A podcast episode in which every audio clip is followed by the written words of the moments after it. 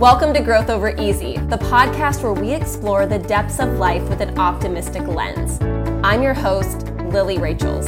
Each week, I bring you insights to spark your curiosity and create deeply connected relationships. Let's choose growth together. Welcome back to Growth Over Easy. So, something that's always on my heart and I like to talk about a lot is the importance of effectively communicating in your relationship. I think one of the biggest causes of disconnection between couples and what takes you from living like lovers to living like roommates is a lack of communication. But what's underneath that? What is causing that break in your communication with your significant other? And the answer generally is unresolved issues that bring about criticism, feeling defensive, resentment building, and contempt. Chances are, if you're experiencing any one of those things in your relationship, you're probably feeling frustration, maybe some anger, maybe bitterness towards your partner. And some signs that the communication is not great between you is there may be really high conflict. Maybe you argue about everything. like they could set a cup down the wrong way and it sets you off, or maybe you feel it sets your partner off. There's just a lot of conflict between you. Everything feels like a fight. Or the opposite. There's not enough talking. There's a lot of withdrawal. There's a lot of maybe passive aggressiveness, but there's not a lot of conflict because you two are like two ships passing in the night and you're not even engaging. In fact, I've noticed from coaching people and my own life experience that it tends to be the things we're not saying to each other that are causing more issue than the things we are saying that are hurtful. Let me unpack that. Obviously, if you say rude, mean, hurtful things to your partner, that's going to have an effect on your relationship. That's not healthy, that's not good. But I found working with couples and individuals that it's the things they're not telling each other. It's the things they won't talk about. Like they may have high conflict, so they may be arguing a lot. Maybe there's a lot of conversation going on that is unfriendly, but they're not being vulnerable. They're not sharing their heart and they're not actually telling their partner the things that they're scared of because fear is what is typically driving the issues in the relationship. If you've listened to, I did a workshop a little while ago on the energetics of communication. And when you boil down all human emotions, there are two left fear and love. So these, think about a um, continuum, right? Fear on one side, love on the other. And there's a lot of other feelings and things and words we use to describe our feelings in between. But when it comes down to it, you are either coming from a place of fear or you're coming from a place of love. And part of the reason that communication disintegrates in a relationship is because we start to get this fear, this fear of vulnerability. And maybe it's because there have been hurtful things said during conflict before. And you're like, well, I don't really want to say this to them again. They're going to say something mean. Or I don't want to tell them how I actually feel. They're going to discount my feelings. Or if I say this to her, she's just to think like I'm an idiot and not be respectful. And we start to get afraid of being vulnerable. We start to get afraid of sharing our heart. So these things that we're not saying start to build up, almost like plaque inside of an artery. And eventually the communication gets so clogged that maybe you need a stent, maybe you need a heart surgeon, you need to go to therapy, you need some help to get past these communication blocks. So, part of what I take people through is what I consider the components of healthy communication. These are the things that I think are vital to effective communication in a relationship, and they are clarity, honesty, vulnerability, energy, grace, perspective, and listening. So, when the arteries of your relationship are really clogged up because you're not communicating, the key to healing that is to express with clarity, be honest, lead with vulnerability, own your energy, give grace, consider alternative perspectives, and listen to understand. So let's unpack each of these fairly briefly, but I want to go over them. So the first is clarity. This is where you need to be able to share your needs and your desires. Do you know why you're upset? If there's conflict, are you clear on why you're upset?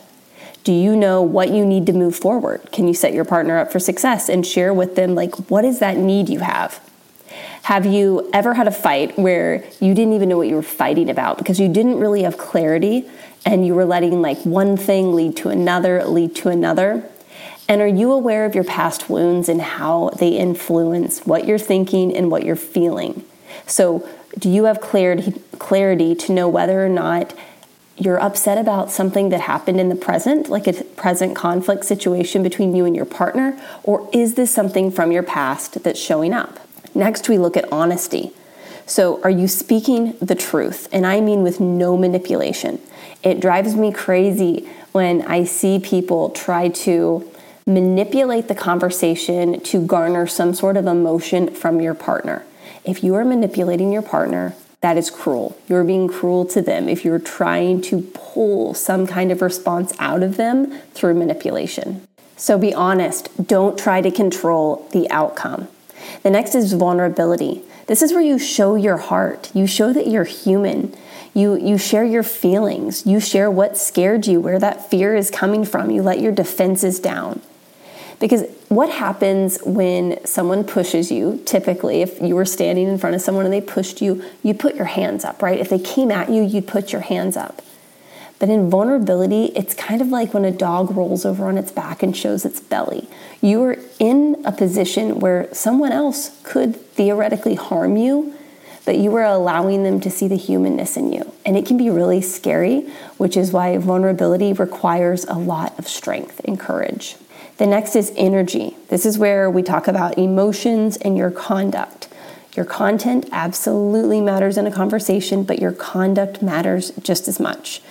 And this is where we look at that fear and love again. And it's really important to know that how you say things matters. And that if you're being aggressive, it's going to come across in the conversation. If you're being manipulative, it's going to come across in the conversation. And it's also about taking ownership of those feelings and your energy and having emotional regulation so you're not dumping on your partner and you're not projecting your feelings onto them. The next is grace. Allow space for the mess. And this is for yourself and for your partner. So, a question I always ask people is Do you believe your partner is a good willed person? And if the answer is no, then we have some other things to unpack and really suss out whether or not this relationship is something that you want to be in, if you truly believe they're not. But if you believe your partner is a good willed person, then give them grace. Don't jump on them because they said the wrong thing in the conversation. Ask for you know some clarity, ask clarifying questions, and allow it to be messy because you can clean it up together. But if you get really strict with them and you give them no measure of grace as you're having uncomfortable and hard conversations, it's going to be much more difficult to have an outcome that feels good to both of you. Then we look at perspective. Can you put yourself in their shoes? Just because you don't understand their feelings or you don't understand their experience doesn't make it wrong. I think it's easy when we don't really understand why someone feels the way they do. Like it doesn't make logical sense to us. It doesn't seem rational that they're feeling something. We don't get it. It's really important to remind yourself that it doesn't mean they're wrong. It doesn't mean what they're feeling is invalid. So consider other perspectives, consider where they're coming from, and that their life experience guides the way they see reality just like yours does. And then the last thing is listening. The goal is to listen to understand. That's active listening, that's mirroring, that's summarizing, that's asking follow up questions, it's engagement. I know how tempting it is when your partner's saying something to you to start forming your rebuttal in your head as they're talking because you're pulling out points they made that you don't agree with. But that really doesn't get us anywhere when it comes to effectively communicating with the person we love because we start to make assumptions, we sometimes cut them off, and we don't actually hear what they're trying to convey. So if you're in that place right now where you're feeling frustration, bitterness, some anger, you feel disconnected from your partner, maybe you guys are having high conflict, or maybe you're not talking at all, and you're ready to step into improving your communication. I want you to remember to express with clarity, be honest, lead with vulnerability, own your energy, give grace, consider alternative perspectives, and listen to understand.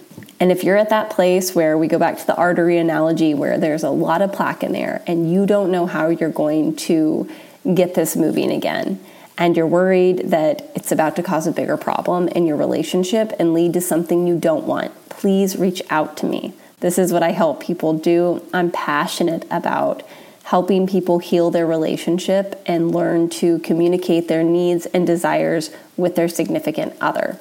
So if you're interested in working with me, shoot me an email. It's lilly at lillyrachels.com. That will be in the show notes. I hope you have a great week, and I will be here next Monday.